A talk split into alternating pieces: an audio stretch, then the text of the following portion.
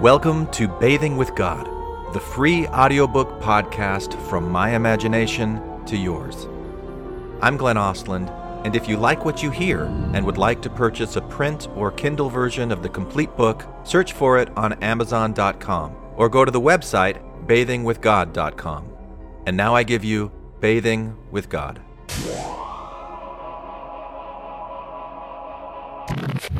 Chapter 3 The Fiction of Fictions. Fiction is the lie through which we tell the truth. Albert Camus. Fiction reveals the truth that reality obscures. Jessamyn West. Okay, Quad, let's pick up where we left off. Where was that? You said that everything is a fiction. Right. Everything is a fiction. Everything, huh? I think I'm going to call BS on that one too. By BS, do you mean that what I just said is a fiction? Yes, but that doesn't mean that everything is. Facts are facts, and facts are not fictions. Ooh, fun. Facts, huh? Facts like what? Oh, I don't know, like the speed of light, like water being two parts hydrogen and one part oxygen, like the fact that I exist and that I interact with things in the world that I can see, hear, taste, smell, and touch. Those are all facts, huh? Of course, they all exist. Fictions also exist. There are a lot of them. But fictions aren't real, How do you figure that? because they're made up. Everything is made up of something. The speed of light is not made up of anything. Are you absolutely sure about that? Look, if we can't agree that facts are facts, then I don't think I can talk with you anymore. Okay, I'll be gentler. Yes, facts are facts. Thank you. And one of those facts is that everything is a fiction. That is you being gentler? Sorry, I couldn't help myself. Of course you could have helped yourself. You're right. I just didn't want to. Why did you say that everything is a fiction? Because I am your imagination, and my job is to play around with all of the things that you know and all of the things that you don't know. And because of this, I happen to know that what you don't know far outweighs what you do know. It's not even close. I also recognize the interconnectedness of all things. And I know that the things that you don't know influence the things you do know in ways that, by definition, you simply don't know. In other words, everything that you know is, to one degree or another, incomplete, inaccurate, not the entire truth, just a small part of a much bigger story, subject to change with new data. In other words, a fiction. Do you know the story of the blind men and the elephant? Of course, everyone does. Well, not everyone does, but this story illustrates what I'm trying to tell you. Each human being is like one of those blind men feeling their way around the elephant, trying to figure out what it is. You aren't blind in the sense that you cannot see it all, but you are blind in the sense that your eyes detect less than 1% of the electromagnetic light spectrum, a sliver of what actually exists.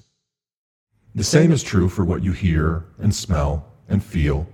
In addition, every bit of the sliver of reality that you perceive is filtered through a system of beliefs and emotions before you ever consciously register any of it. Your brain is constantly comparing everything it senses in any given moment against every similar sensation it has ever sensed. For example, if your dad forced you to eat a mango and blueberry pancake when you were six years old, and you didn't want to eat that pancake, and you tasted the mango and blueberry while feeling that stress, your brain will store the memory of mangoes and blueberries in the emotional category of stress. And guess what? You're not gonna like mangoes or blueberries because they will make you feel stress when you next come across them. You will think they are gross, even though other people think they're delicious. In that sense, mistaking an elephant's tail for a snake, or its tusk for a spear, or its ear for a fan is completely natural. It is the most human thing in the world to be wrong about the reality that surrounds you, because you are only aware of a very small sliver of reality. And even then, you are only aware of how you feel about that small sliver of reality, and all of that is heavily biased and incomplete. In other words, everything you know about reality is a severely incomplete fiction. Yeah, I, I don't like that. Of course you don't, which is why you prefer to constantly ignore it. Fine, so why bring it up? Why is it so important for you to make me think that everything is a fiction? Because fictions are the most powerful, most transformative human creations that this planet has ever seen. If you ignore them, if you think they are not real, you are grossly underestimating their power. That means that you're also grossly underestimating your own power as the creator of fictions. We must be thinking about different kinds of fictions. Good point. Maybe we are. What do you mean by fictions? I told you, fictions are things that aren't real. Can you give me an example? Sure, how about Lord of the Rings, Harry Potter, Star Wars? Those stories are fictions, they're not real. But they are real, from a certain point of view, as Obi Wan would say. The books are real, the movies are real, the themes explored in the stories and the impact they have on people's lives, that's all very real. But the events in those stories didn't actually happen in real life. The characters never really existed. That's why they're considered fantasies instead of actual history books. Certainly, there are differences between fantasies and histories.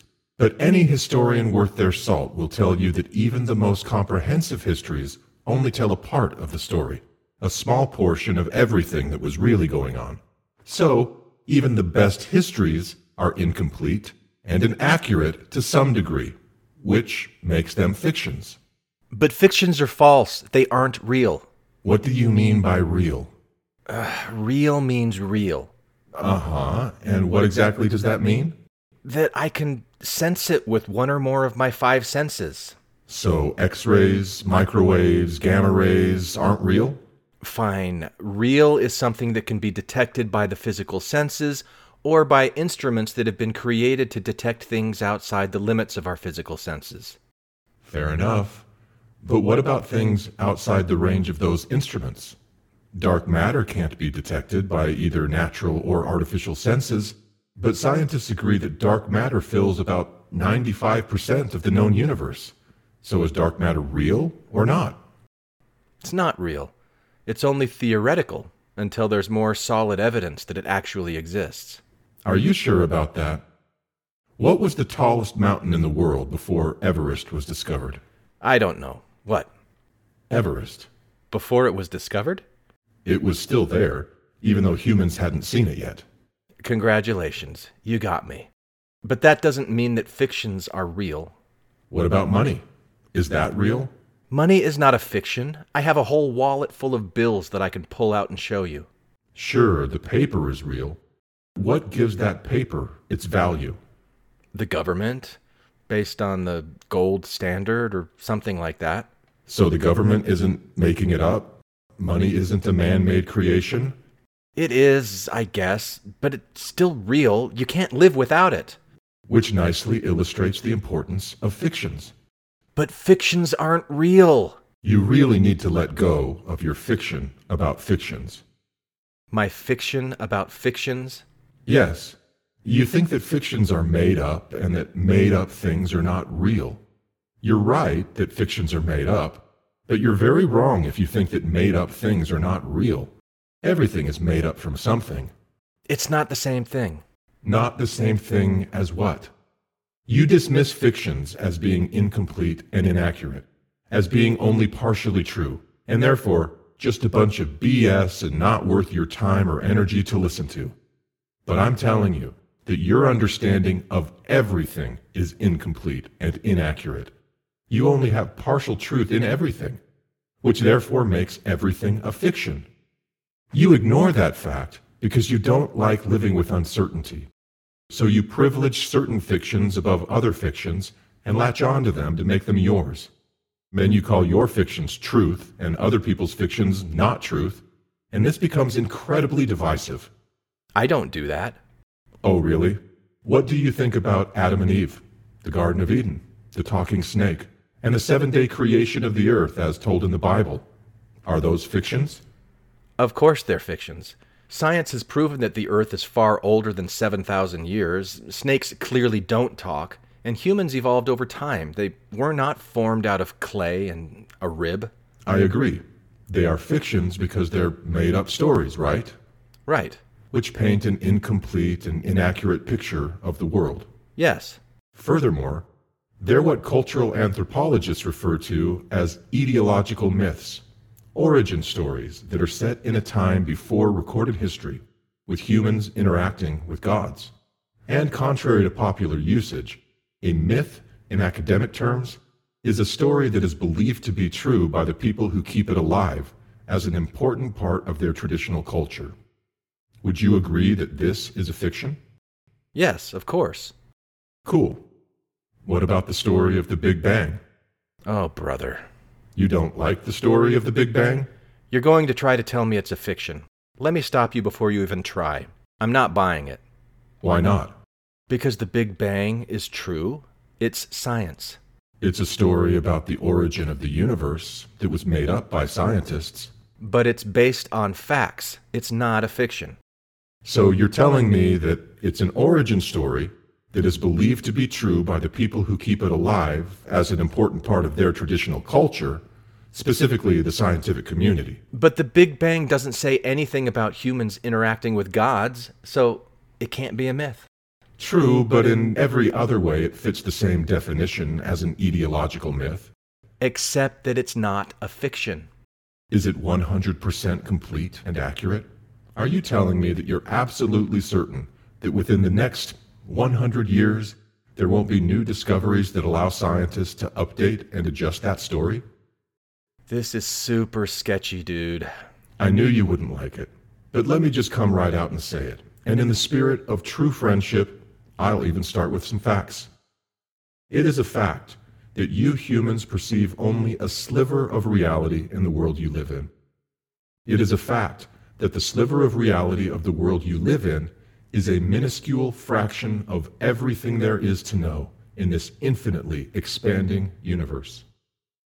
It is a fact that the scientific method is by far the best process that you have for exploring the unknown and refining your understanding of things. It is a fact that it is laughable hubris to assume that any fact a human has discovered, observed, or theorized is anything more than a best guess within a narrow framework of perception and understanding. It is a fact that fictions play a valuable role in people's lives. Fictions teach us, they entertain us, and they give us a very real sense of meaning, purpose, and belonging in the world. Fictions bring groups of individuals together. They can also divide them. Fictions are real things that have a real, measurable impact on real people's lives. But too many people do not accept that their fictions are only fictions, and they fight back when they feel that the validity of their fictions is being threatened. How much unnecessary suffering has been created in this world by people defending the validity of their fictions? How much of that continues today? How much of that do you do yourself in the way you interact with people around you every day. Suffering and conflict do not arise in a vacuum due to the accuracy or inaccuracy of one fiction versus another. Suffering and conflict arise from the unyielding rigidity with which people hold on to their particular fictions. Suffering and conflict arise from people who see other people's fictions as fictions but deny the fictional nature of their own fictions. Fictions are not the enemy. The enemy is dogma, rigidity, pride, inflexibility, attachment. Fictions are our friends. Fictions are unavoidable. Fictions are the best we can do with the current data that we have. The sooner that you let go of your fiction about fictions and accept the reality of fictions, the sooner you will recognize that fictions connect you to everyone and everything. Are you finished? Do you want me to be? That was a pretty big soapbox you were preaching from right there. Yep. Because I'm not only your imagination, who specializes in creating fictions, I'm also the passion behind all of those fictions. Wait, what you just told me is a fiction? Of course. Everything is a fiction, remember? So it's not true? Stop thinking in terms of true or false.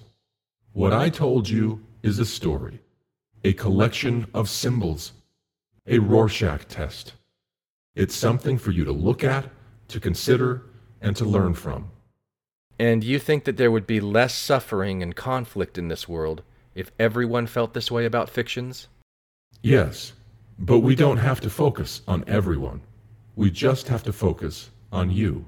Because recognizing the limits of your own understanding and accepting that those limits influence what you think and how you feel will wake you up to the fact that you have been the author of your own fictions from day one.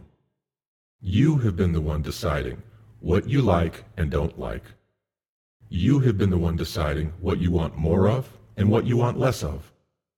Those preferences form the unconscious confirmation bias that programs your neural pathways, and those neural pathways filter all the information coming into your mind through your physical sense perception of the outside world. You are the one who creates and has always created the way that you experience reality. And that reality is unique to you. No one else has the exact set of neural pathways that you do. No one else feels the same way about the world as you do. And no one's unique experience is any more or less valid than anyone else's. Everyone is living in their own unique fictional perception of reality. The sooner you accept this fundamental truth, the sooner you will feel less suffering and conflict inside of yourself. And you think you can help me with that? Yes, because I am your imagination, and your passion, and your creativity, and together we have tremendous power. And what power is that? The power to shape your experience of reality the way that a potter shapes clay. To shape it through your mind, your thoughts, your actions. To shape your core values, beliefs, and worldview. To shape your shared and accepted fictions what we focus our attention on is what creates progress and change. Fictions direct and inform that focus. Once you know that, once you learn how to put it into practice, the sooner you will become an active, intentional author of your fictions rather than what you've been doing, being a passive, unaware author of your fictions. Uh, I, I don't like it. You don't have to. Some fictions I just can't accept. You don't have to accept all fictions. Just don't confuse your own fictions for irrefutable dogmatic truth. Become genuinely curious about and respectful of other people's fictions. Try looking at fictions as works of art in the great museum of life. You'll find a lot less frustration and anxiety that way. I'm not so sure about that. Very true. You can't be sure of anything. Oh, brother, I'm getting tired of this. Yes, I can sense that you're feeling a little deflated. Can I leave you with a joke? Why not? Everything else you've been saying is pretty much a joke. Good one. Okay, here it is. Two ducks are sitting in a bathtub. One duck says to the other duck, Hey, could you pass me the soap? The other duck looks at him and says, What do you think I am? A radio? That's it? That's your joke? Hilarious, isn't it? We are not friends. Thank you for listening to Bathing with God. If you like what you just heard and would like to purchase a print or Kindle version of the complete book, search for it on Amazon.com or go to the website bathingwithgod.com. And if you really, really like what you just heard, share it with someone you love and give me a five star rating on iTunes or whatever podcasting platform you use. You can also like our Facebook page and subscribe to the Bathing with God YouTube channel. And if you'd like to reach out to me personally, you can email me, Glenn Ostlund, at bathingwithgod at gmail.com. I'd love to hear from you, and probably so would Quad. Oh, yeah. Bring it. Thanks again for listening to Bathing with God.